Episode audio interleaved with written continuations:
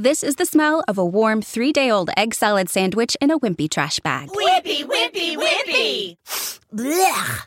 And this is the smell of that same sandwich in a hefty, ultra strong trash bag with new Fabuloso lemon scent. Hefty, hefty, hefty!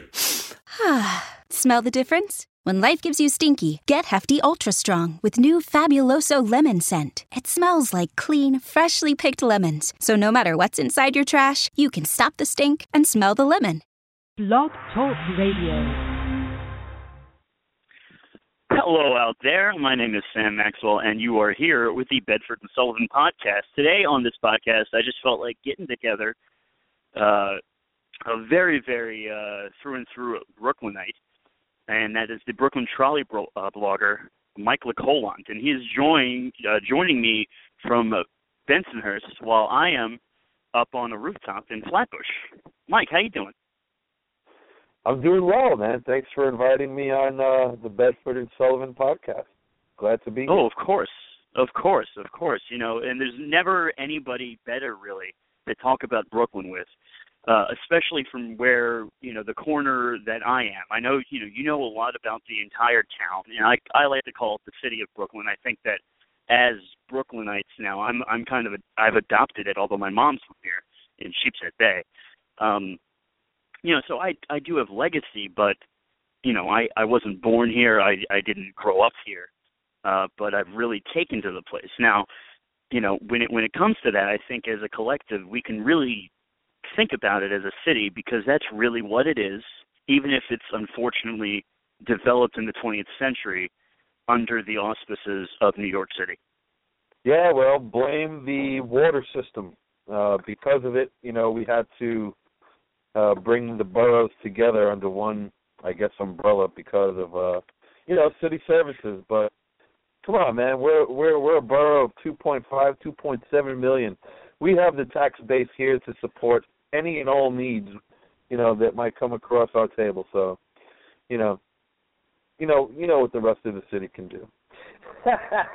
yeah, right. Exactly, exactly, and that's been Brooklyn's mantra since the mistake of '98. And where I'm standing, I am standing. That's just the way it is here, man. You know, when you're from here, when you're raised here, you don't necessarily have to be born here, but when you're raised here, and you spend a lot of time with, especially when you're raised as a child. You know, it's different when you come here as an adolescent or even an, as an adult. But when you ra- when you're raised here from childhood, uh, it, it, the vernacular sets in. You refer to Manhattan as the city. You know, uh, there's Brooklyn, there's the city, and then there's any and everywhere else. You know, and uh, for all intents and purposes, we have no use for the city. You know, we we look at, as having to travel in there as a burden, as a drag. Eh, unless you go now for you know party night or for an event or for an occasion, you know, just having to get in there, get in and out, man, you can save it. We have everything we want and everything we need right here. Right here in Brooklyn, and I am currently right off of 18th Street and Church Avenue, and basically on the roof uh, from all directions. First, let's go, I guess, towards the uh, southwest, and you see the Verrazano Bridge off in Bay Ridge. Then I look off to Manhattan that you were just speaking of, and you see basically the symbol of what Manhattan has become over the course of the ages, and and that's the Freedom Tower, and and that's just you know yeah. Say, going say going going going going for the going for the heavens, you know, reaching for the heavens. Say happy birthday to the Verrazano, by the way. It's 50 years old. Today? Not today, but, you know, this year, or I, I should have said oh, last great. year. A, a belated happy birthday. Last and, year, and what's interesting, it, it opened for, I, I think it opened for business in '64. So, what, what's a good what's a good segue with that is that you know that's that's a Robert Moses thing, and Robert Moses has everything to do with the history of Brooklyn as as any person man, his footprint on the city is like uh dog do on a white rug, you know? so what so, so you, what do you think about the Verrazano? I mean, I mean still you think that it was uh, a needed uh, you know uh Yeah, that that that particular uh bridge, yeah, it was definitely needed. I mean, there was no way uh for uh you know Staten Islanders to connect really with the city other than going through New Jersey and then Manhattan and if you wanted to come to Queens and Brooklyn forget it it wasn't happening Right. uh you know but before that uh, but if you talk to a Staten Islander uh, a native Staten Islander an older Staten Islander when that place uh still had you know sixty seventy maybe eighty thousand people on it and most of that place was farmland they saw the dramatic change once that bridge was built, and now I think they have upwards of what seven hundred thousand people in the borough now. So you know the bridge changed a lot for them. Uh, certainly changed a lot for traffic here in Brooklyn. Well, it sounds like a lot of people at the time when the bridge opened decided to go to Staten Island from Brooklyn. Well, yeah, you know it opened up.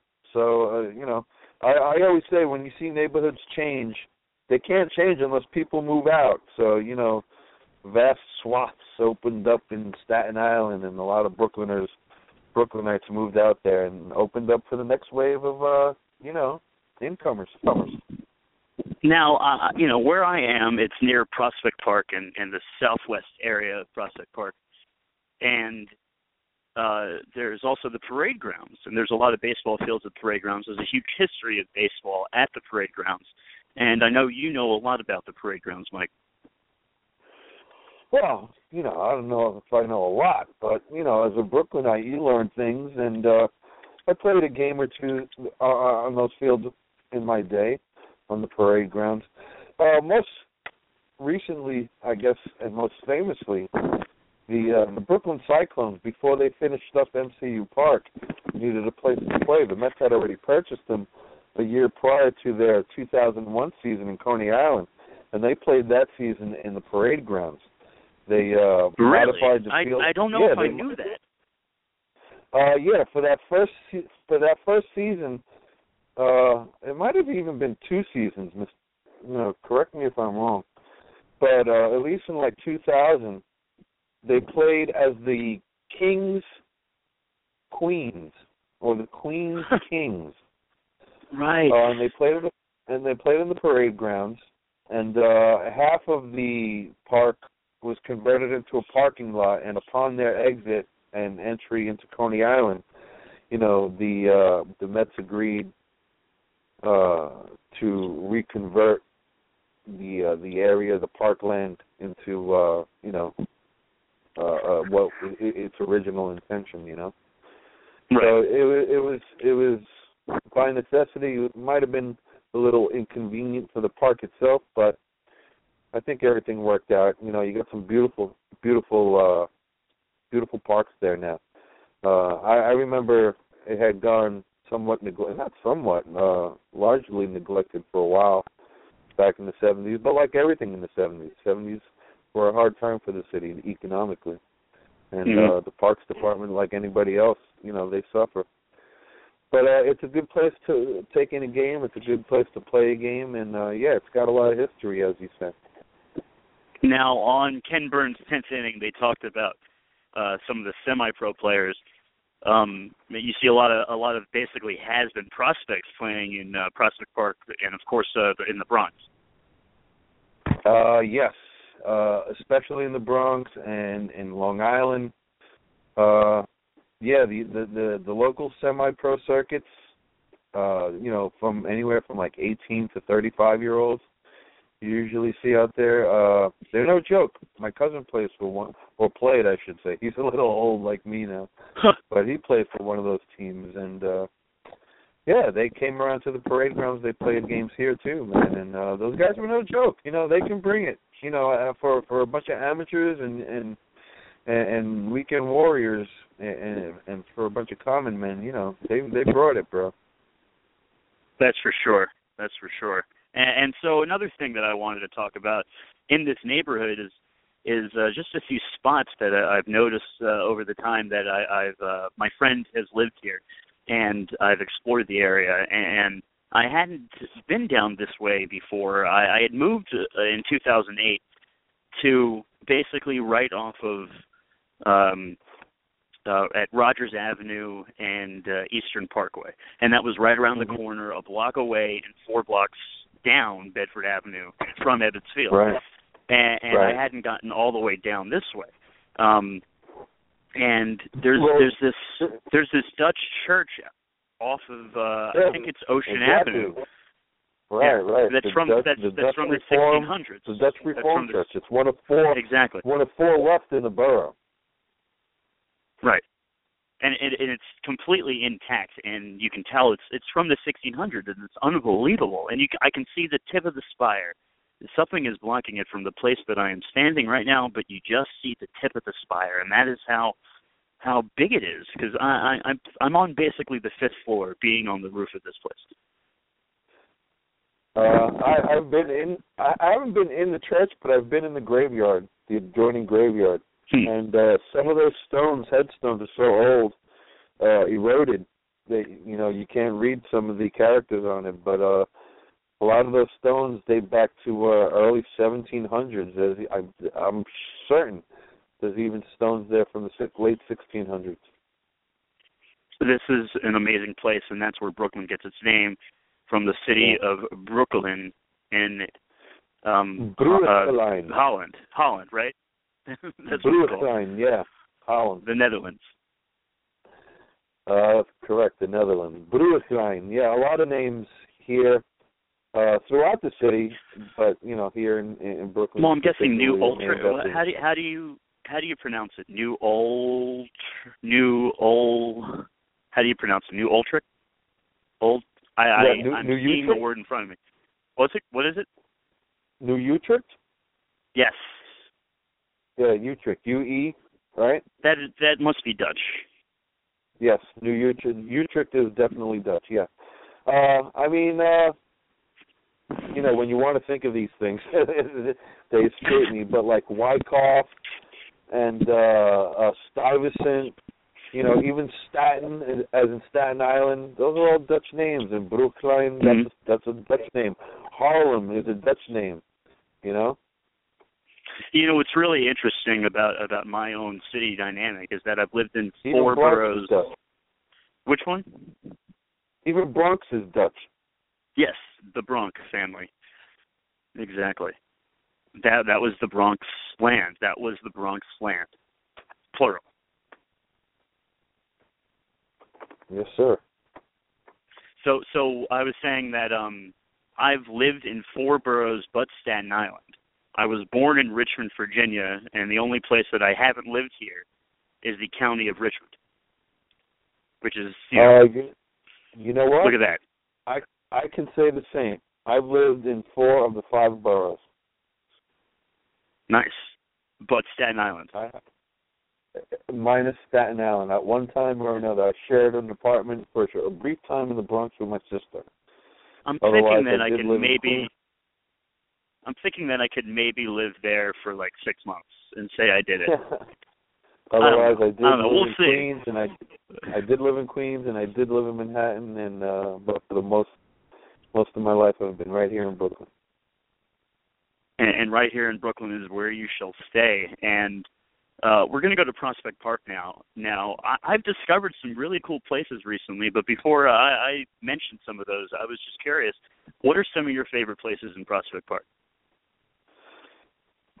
Uh, you got the lake, you know, and the horse path. I mean, if you ever get a chance, take some time. If you know how to, if you know how to mount one and get around, go horseback through Prospect Park, man. The trail is nice.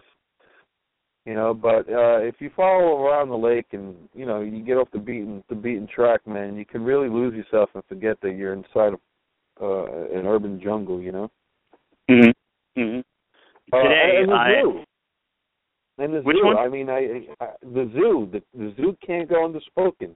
I love the Prospect Park Zoo. You know, and a nice Mhm. walk through the park will get you there. You know, I have yet to go into the Prospect Park Zoo. I've been to the Central Park Zoo, but obviously the Central Park gets more attention. Prospect Park is actually liked more by the designers who designed both Prospect Park and Central Park. Mhm. Now, I have recently discovered in the southwest corner of Prospect Park um, the Lookout Hill, and it's this it's this unbelievable.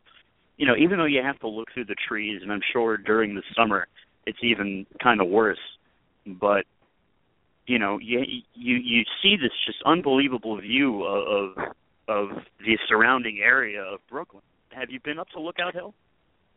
Uh, no, not there, but I have been to the. uh I guess I should say the the uppermost point of uh of uh, Greenwood Cemetery, which, if I'm not mistaken, is the highest point in Brooklyn.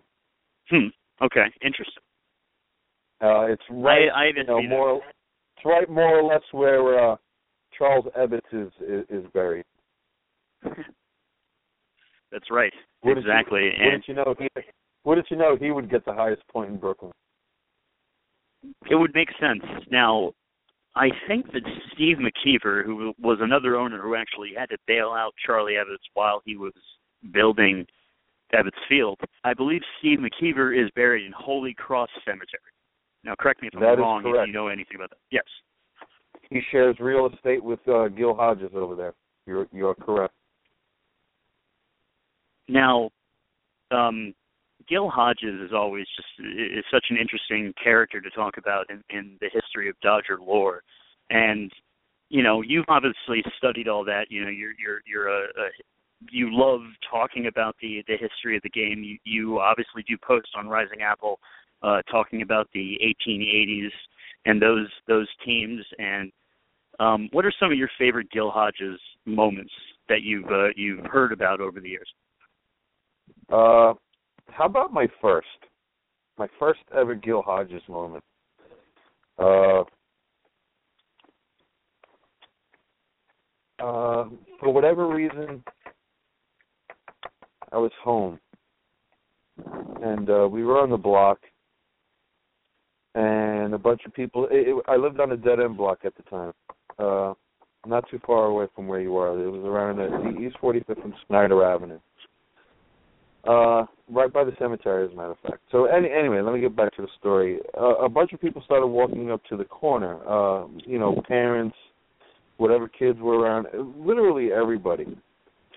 And we got up to the corner and we just waited. You know, and I'm real young at this point. I'm only uh I'm only five, you know, or or something to that effect. And I'm looking around and uh the the older people that some of them were crying and and nobody's really saying anything. It was real quiet and you know people started assembling on the other side of the block as well. And uh a motorcade passed by. And it happened to be Gil Hodges' motorcade as they were headed towards uh the cemetery. And it was it was the elders on the block, you know, my neighbors and friends and the parents and uh the adolescents and whatnot that explained to me, you know, who it was that just drove by and the Mets were something to me at that point, but you know, obviously at that young of age, I you, you're not able to put the pieces quite, you know, together as you would as a as perhaps an older child would.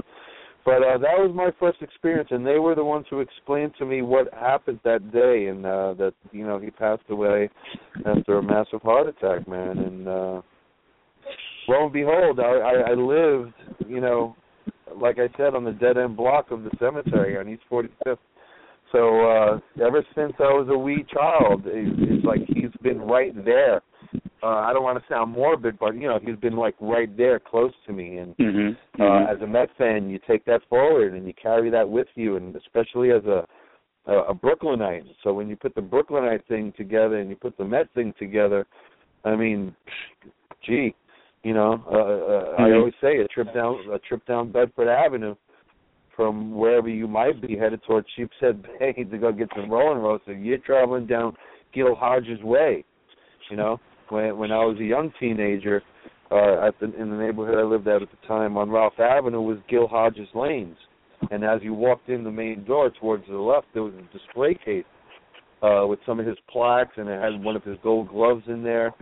Uh, so at a very early age, and it continued uh, through those young teen years and through the adolescence that you know, and, and it wasn't always so. At first, it was the Marine Park uh Marine Parkway Bridge, and they got around to renaming that the Gil Hodges Memorial uh, Bridge at some as I forgot exactly when they did it, but they did it nonetheless. So, so there's been no escape from Gil Hodges if you're a Brooklynite.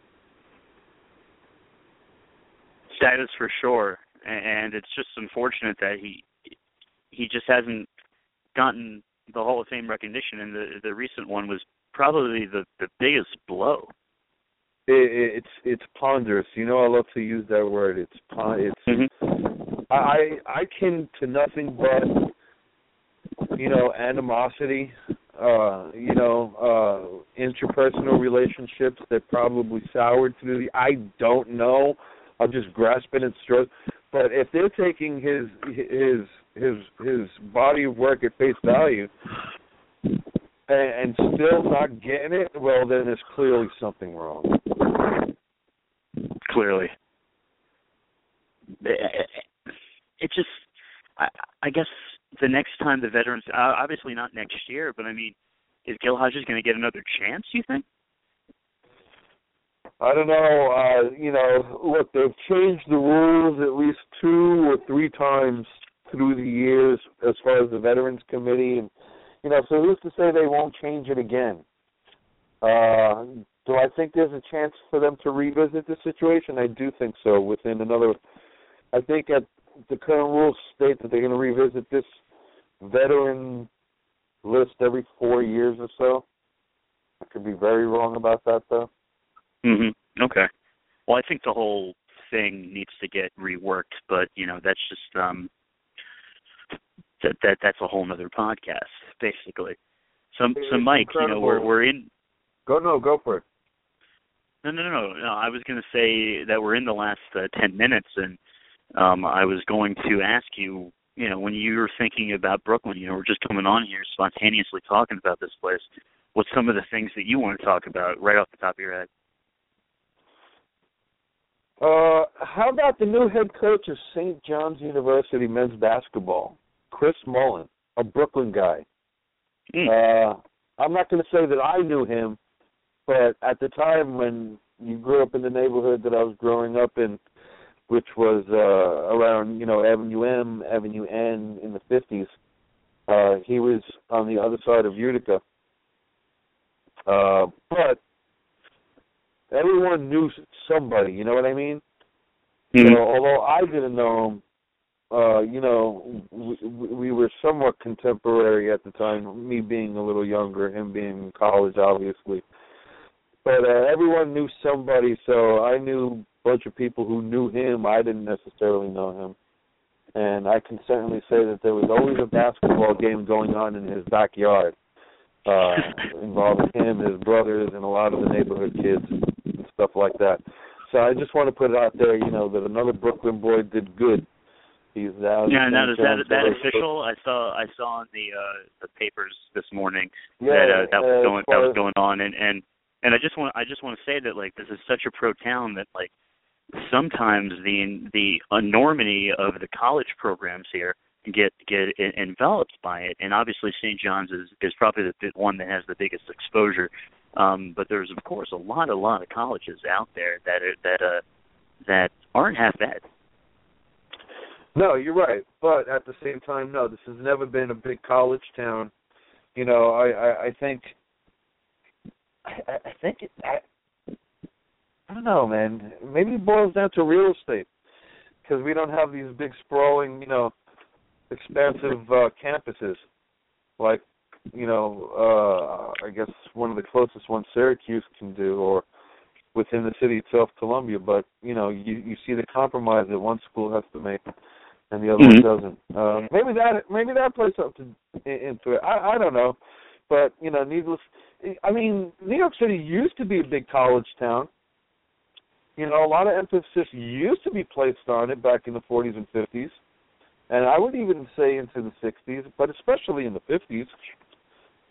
Uh, but uh, you- you're right, and I, I know, you know, on, on a wholly different level, the way uh, players used to be funneled towards St. John's, and that system is no longer in place. Those people are no longer in place, and as a result uh, of uh, uh, I guess, a satisfactory replacement system or even a, a plan, you know, St. John's has suffered throughout the years, uh, mightily since the 80s, since since they were one of the big beasts of the East. Mhm. They were. They were. And and now this guy he's back and and hopefully he can bring them back to glory days. I mean, obviously the drafting has to be good too. I mean, it's it's not an ideal it's not an ideal situation for recruiting players. I mean, the lore of the city. Uh, there is a history with Lou Carnesecca, whom I met twice, by the way. Pretty funny. And uh, you know, so uh, you know, again, I just want to reiterate and emphasize: Brooklyn boy did good, man. Chris Mullin, congratulations to him, and I hope uh, he improves the program and gets SJU back on the map. And congratulations to him. And before we finish our last five minutes of live time, before the archive uh, kicks in for the last 15 possible minutes, we'll we'll see how we're feeling. But um, I wanted I wanted to talk a little bit about the Mets, and uh, they made a couple moves today. Now, before we get into that, other than that, since I haven't really talked about the Mets on the podcast, and since I've been on my hiatus, and since I've been back from my hiatus, I mean, um, you know, they are a confident bunch, and today the GMs made the moves that they probably wouldn't have made in the last few years, and especially they gave up a, a valuable outfielder. Uh, yeah, I mean, I'll give as much as I've been knocking Sandy Alderson with regards to the bullpen and his failure to perhaps procure one or two of them over the last two off seasons. These two moves were made, you know, boom, one a one-two punch with conviction, and uh, you know, Blevins actually increased his salary. This at the Mhm. moment puts us over uh, a hundred, a hundred million. So uh, yeah, kudos to Sandy Alderson, kudos to ownership for okaying the move uh it needed to get done. I mean, that would have been a, a, a fucking ooh, excuse me. That would have been a sore spot. That would have been an kill that I think I think our. I think our demographic can take it. but uh no, it was definitely a good move. Like I said, it was done with conviction. It was a nice one-two punch. It wasn't. Uh, I'm impressed because it, it wasn't a singular move, and now Right. we might potentially go into the season with balance. Uh, you know, 3 Mhm. lefties, three righties, and a seventh guy. You know, flip a coin. Uh, maybe even Gilmartin is uh, Sean Gilmartin is still in the mix. Uh, we'll see, but it, it was a good move. We'll, we'll see. Uh, you know, uh, good to see, man. I have nothing but but uh, nice things to say and think about it. And hope, Which is hopefully it all works I, out. I've been I've been killing them this off season. Yeah, yeah, and, and so you know we're we're uh, seeing it all start to balance out, and um, I know that you've been very passionate about a lot of things on Rising Apple recently, uh, the Rising Apple podcast that everybody out there should also be listening, especially if you're a Mets fan. Um, but you you know they the Mets uh you know the reason why you just you know let out of the F bomb is because the Mets kind of incite that sometimes. you know, Not asking not Uh, asking you to go crazy right now. they said 90 seconds left. Well, you know, they made their bed and they're sleeping in it. So let's see how long it takes before they get out of it and make it. That's uh yeah, yeah, you know. I I think that they're in a good place, you know. Obviously we've always looked at the Cardinals and no matter how annoyed we are by them, we do appreciate that a team can be that consistent uh, from a baseball standpoint. That's a pretty impressive. And uh, I think I read something about David Wright picking their brains today. So um obviously, you know, hopefully that's not just like a gimmick thing. Um Yeah. yeah, and I think it had something to do with traveling to Jupiter, traveling, you know, on these spring training games at the end to be together as a cohesive unit. Um, you know, and I, I would agree with the Mets that that no matter how much instability they've had, and how no matter how much instability they might go have go, you know, going forward with these Wilpons, um, they they might have the right thing going on. And Fred Wilpon talked to the team today and sounded like everybody responded well. Well, you know, if if there's something to be read into spring trainings, they're having an exceptional spring, the most wins in the National League, so they're doing something right. Uh, we were told 10 seconds. They're all yours. Kid. So we will see everybody. Uh, anybody can listen to this on the archive when uh, when we are finished. Take care. Good night, man. So so guys, we uh, so so uh, Mike, um, let's go back over to the Verrazano Bridge. Now you've explored uh, uh, Bay Ridge a lot. What were some of your favorite parts of Bay about, about Bay Ridge? Uh, well, if you wanna, if you wanna eat, if you wanna drink, if you wanna drink and eat, Third Avenue and Fifth Avenue are the places to be. Uh, if you want a nice scenic walk, you can either stay above ground on the promenade, or you can go down by the waterside and uh, take in a nice scenic view and and, and stroll. You know, we better half that way. Have you Uh, been over to the park? Have you been over to the park at 64th Street, basically right at the edge of the uh, the waterfront? Yes, sir. Yes, sir. Uh, especially in the wintertime. When my son Huh. was younger, we used to go there with the sleds, man. That's a great place for sledding. Uh, yeah, yeah, yeah. That park is great, and I, I went there one day. I haven't been down there on a clear day. I went on a very foggy day in Brooklyn, where the entire bay was completely covered in fog. So I only saw some like uh liners, just some some some big some big uh, uh ships, like you know just um you know uh um commerce ships basically uh just sitting out there and, and in Yeah. the fog and it was it was pretty impressive you know i'm sure down there you get a great view of the entire bay when it's not foggy Well, when those ships are just sitting there like that, you know, that's because there's traffic ahead. They're waiting for somewhere to park, like anywhere else, man. Just like on land, they're waiting for somewhere to park and unload, and uh, there, there's not an available slip for them. right right exactly So- exactly it's uh, i got some so beautiful just gotta- pictures of They just got to find I- somewhere and hang out. I, I got some beautiful pictures, and I do believe I, I posted them uh, on my own personal Facebook page. So I'll have to uh, revert them over to the uh, Bedford the Sullivan page and show some of you uh, my uh, foggy trip through Brooklyn that day on a bicycle. Um, I'll tell you. so my because mhm, go ahead. because I live here and I see the view every day and I see the bridge every day, you got to see some of the funky weather that rolls in between Staten Island and Brooklyn on the on top of the water, and how sometimes it obscures half the bridge and oh Mhm. man, some beautiful stuff from from time to time, especially in the fog, It- especially in you know in the in, in the the low those low cloud days. Oh, sometimes it's spectacular. I love this town, and I actually, speaking of the Bay, I think I can just see the the spire and the the torch of um of the the Liberty of uh, the Statue of Liberty, and and that's uh that's really something. I love this town. Um, and Mhm. before before we wrap it up, I want I wanted to come back to around this neighborhood, and there's a place called Prospect Park South that has some of the most beautiful houses I've ever seen and um you know there's places called Marlborough Road, uh Buckingham Yep. Road, uh Yep. and it, it goes off of Beverly Road as well. Uh, those are some spectacular houses.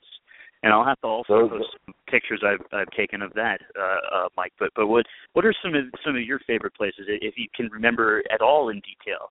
Any any Oh no, that that's you, you definitely across? one of them. Uh, you got you, you got those old Victorian houses over there by Ditmas, and uh spectacular houses. No, you got it right. Uh, one one of the areas is called, I believe, the Glenwood Malls, uh, the Flatbush Malls. Uh, but you you you nailed it. Over by Marlboro, uh, around there, Mhm. in Beverly. Yeah, absolutely. Got some gorgeous, gorgeous houses over there.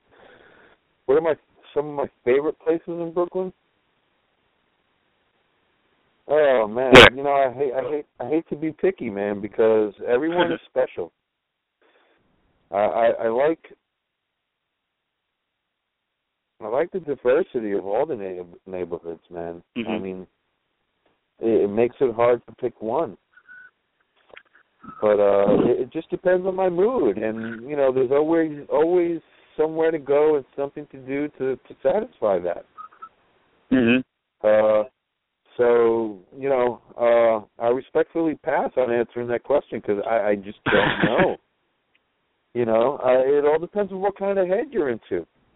Mhm. I mean, from uh, you take the the four corners. You know, you start in, you start in Greenpoint, and you know, I'll give you a spot that I hang out with. I hang out in there, in Williamsburg, uh, in Mhm. Red Hook, in Brooklyn Heights, in Carroll Gardens, in Cobble Hill, all the way down. You know, and then you start making your way over through. Well, I mean, there's always somewhere sometimes I decide what I'm going to do depending on where I am. You know, the neighborhood dictates a lot wherever you are at Mhm. the time. So uh no, this is a great place not to make plans.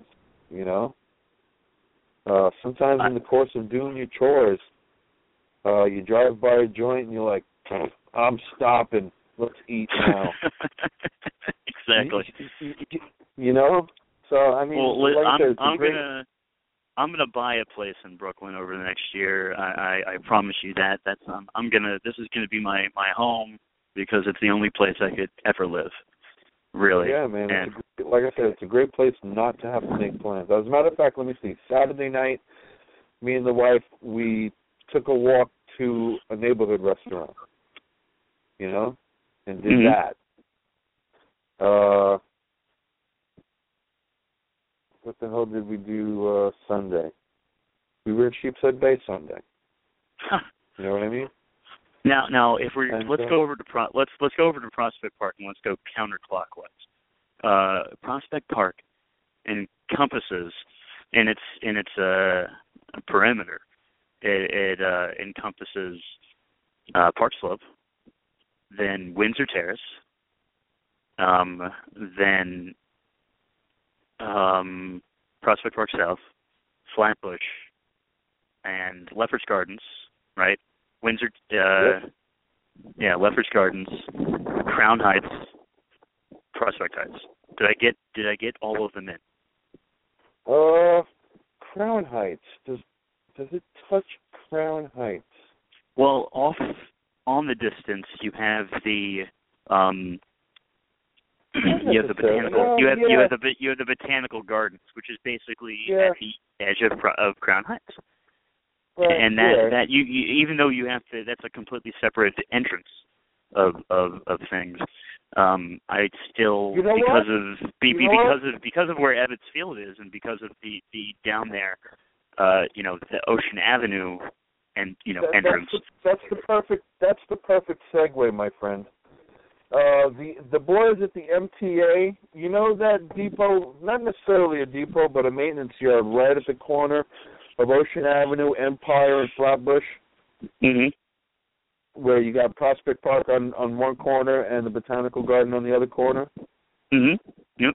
Okay, the MTA lot in the intersection used to have a mural of the 1947 Brooklyn Dodger team holding up a pennant with uh, the interior of Ebbets Field in the background. I have a picture now of if that. you're if Great you're picture. talking about if you're if you're talking about the same place that I think you're talking about and it's not that big of a little depot right no, it's not it's that like big it's of just a little parking lot it's just a little parking lot It's right next yeah, to the station. yeah, I think that's still there. It's I think that Okay. that is still there, right across the street from from uh it's right next to the, the yeah the train station, right across the street from the Lendy's. Okay, well the update is that mural is no longer there. There's a new mural to replace it. Uh bigger and better. More details, more characters. Uh it, it's A, better. Do- a Dodger one, a Dodger one, a Dodger The one. Dodger one, yes. Ebbets Field, close ups of the championship ring, close ups of more players, uh close ups of the field obviously. Uh but they go on, you know, uh with various uh individual portraiture and uh you know to make the bigger mural.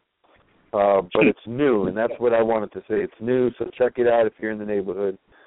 Uh I will check it out, like I said, it replaces the old 1947 Dodgers mural, and I'm glad that I documented it at the time, and uh, I'm happy Mhm. to see the before and after.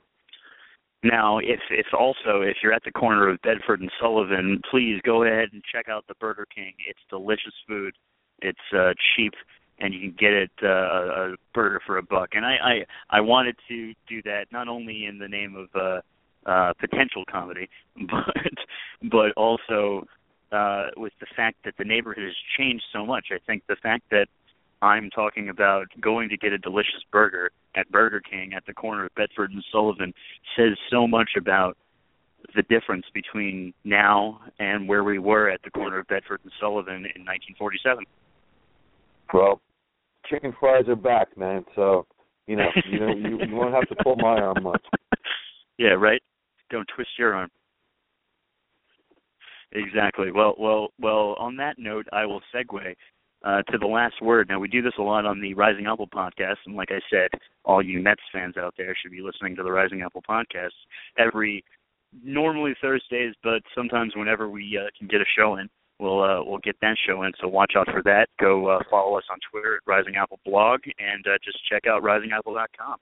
Um, but uh, Mike, uh, you know we always get the last word in, and I will uh, start with you. Baseball. Uh, I'm ready. I'm ready for I'm ready for a fun Mets season. But I also want to throw a word out there for the vintage baseball guys. Uh, New York City's local team is the New York Gotham Baseball Club. They play their home games on Roosevelt Island. You can take the ferry from uh, from downtown Brooklyn right off of Atlantic Avenue over there by the park and take it over to the island and check out vintage baseball as it was played in the 1860s, 1860s through 1880s. Uh, authentic rules, uh, uniforms, equipment, you name it, they got it mastered. Uh, if you want to see how baseball was played in its infancy, um, let me tell you something. It's a beautiful game to behold. Uh, the Brooklyn Ball Club, or the team that takes on the name of the Brooklyn Atlantic. They actually play in Long Island. Uh, they play in Hmm. Long Island uh, in the Bethpage Historical Society field, and I will be hopefully attending their opening day in I believe two weeks from this weekend. I got to reach out. Now, why schedule. couldn't they play in Brooklyn? uh, a bunch of Long Island guys? You know, But, uh, I guess the but but they're called they're know, called they're called I, the I Brooklyn. Atlantic. You know what? I'll I'll ask them the, next time I I I, I see them. But No, you know, why, it's, why don't it's we a ask them? We'll have to ask them together, Mike. yeah, they're they're local outfits, so you know these guys are probably, in all likelihood, you know, mostly Long Island guys. Uh, and in the selection of a, a team name, you know, trying to keep things authentic and picking one from the past, they chose Brooklyn Atlantics. After all, So- they so- were they were the most successful team of the era. So uh, Yes, you know, of course. Now, now that that's that is my favorite uh, Brooklyn team. You know, you had the Excelsiors, which is interesting that that randomly in Citi Field they added a little homage to the Brooklyn Excelsiors with the Excelsior level. It's weird, but it's still I really appreciated it. I, I I really appreciated it, but like you know, I know that because of my Well- studies. I mean, who else is going to know that? There's nothing in there Well- that says the Brooklyn Excelsiors did. Yeah, I, I appreciate the fact, but they just totally dropped the ball in execution. Mm, so don't get mm, me of started. I mean, we, yeah, you- let's not. do Yeah, it, yeah. do it right. But I will. I will say do this. it, do it will, right. I I mean, will. National League baseball, baseball in and of itself is is a New York enterprise, and you know they just did it a major injustice with the little, you know, pictographs that they put here and there throughout the stairwell. That's embarrassing. Well, you know, we'll get to that on another podcast, but I, I will finish with this. Um, as a good segue, uh, Fred Wilpon talked to the team today. That is a huge connection to the original Dodgers of Brooklyn. Obviously, there's been some criticism regarding the way he went about with Citi Field and emphasizing the Dodgers, but in positivity and in terms of this podcast, Fred Wilpon is still there representing the legacy of the Brooklyn Dodgers through the Mets, and the Mets are representing the Brooklyn Dodgers legacy, and as the national, you know, as the uh, National League team here. And with that, I will also go from you were talking about the 1880s, and I will go to the full spectrum of the fact that the or the 1860s even, but the spectrum of the fact that Brooklyn had so much to do with the history of baseball. Bring it to the current history of baseball in Brooklyn, and that is my last word. The Brooklyn Cyclones. No matter how excited I am for the Mets, I will look very, very forward since I haven't been able to pay as much attention since the Wally Backman season on the Brooklyn Cyclones. I haven't been able to pay so much attention. I will this year, and I look forward to a whole new crop of Mets players that will be playing at uh, the um, MCU Park.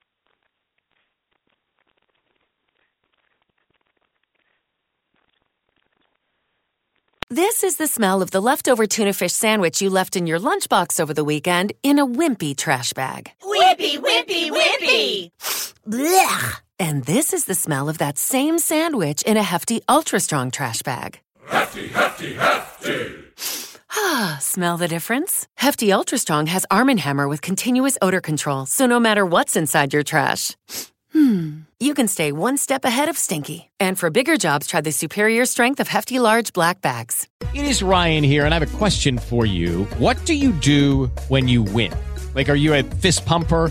A woohooer, a hand clapper, a high fiver. I kind of like the high five, but if you want to hone in on those winning moves, check out Chumba Casino. At ChumbaCasino.com, choose from hundreds of social casino style games for your chance to redeem serious cash prizes. There are new game releases weekly, plus free daily bonuses. So don't wait. Start having the most fun ever at ChumbaCasino.com. No purchase necessary. Group. Void were prohibited by law. See terms and conditions. 18 plus.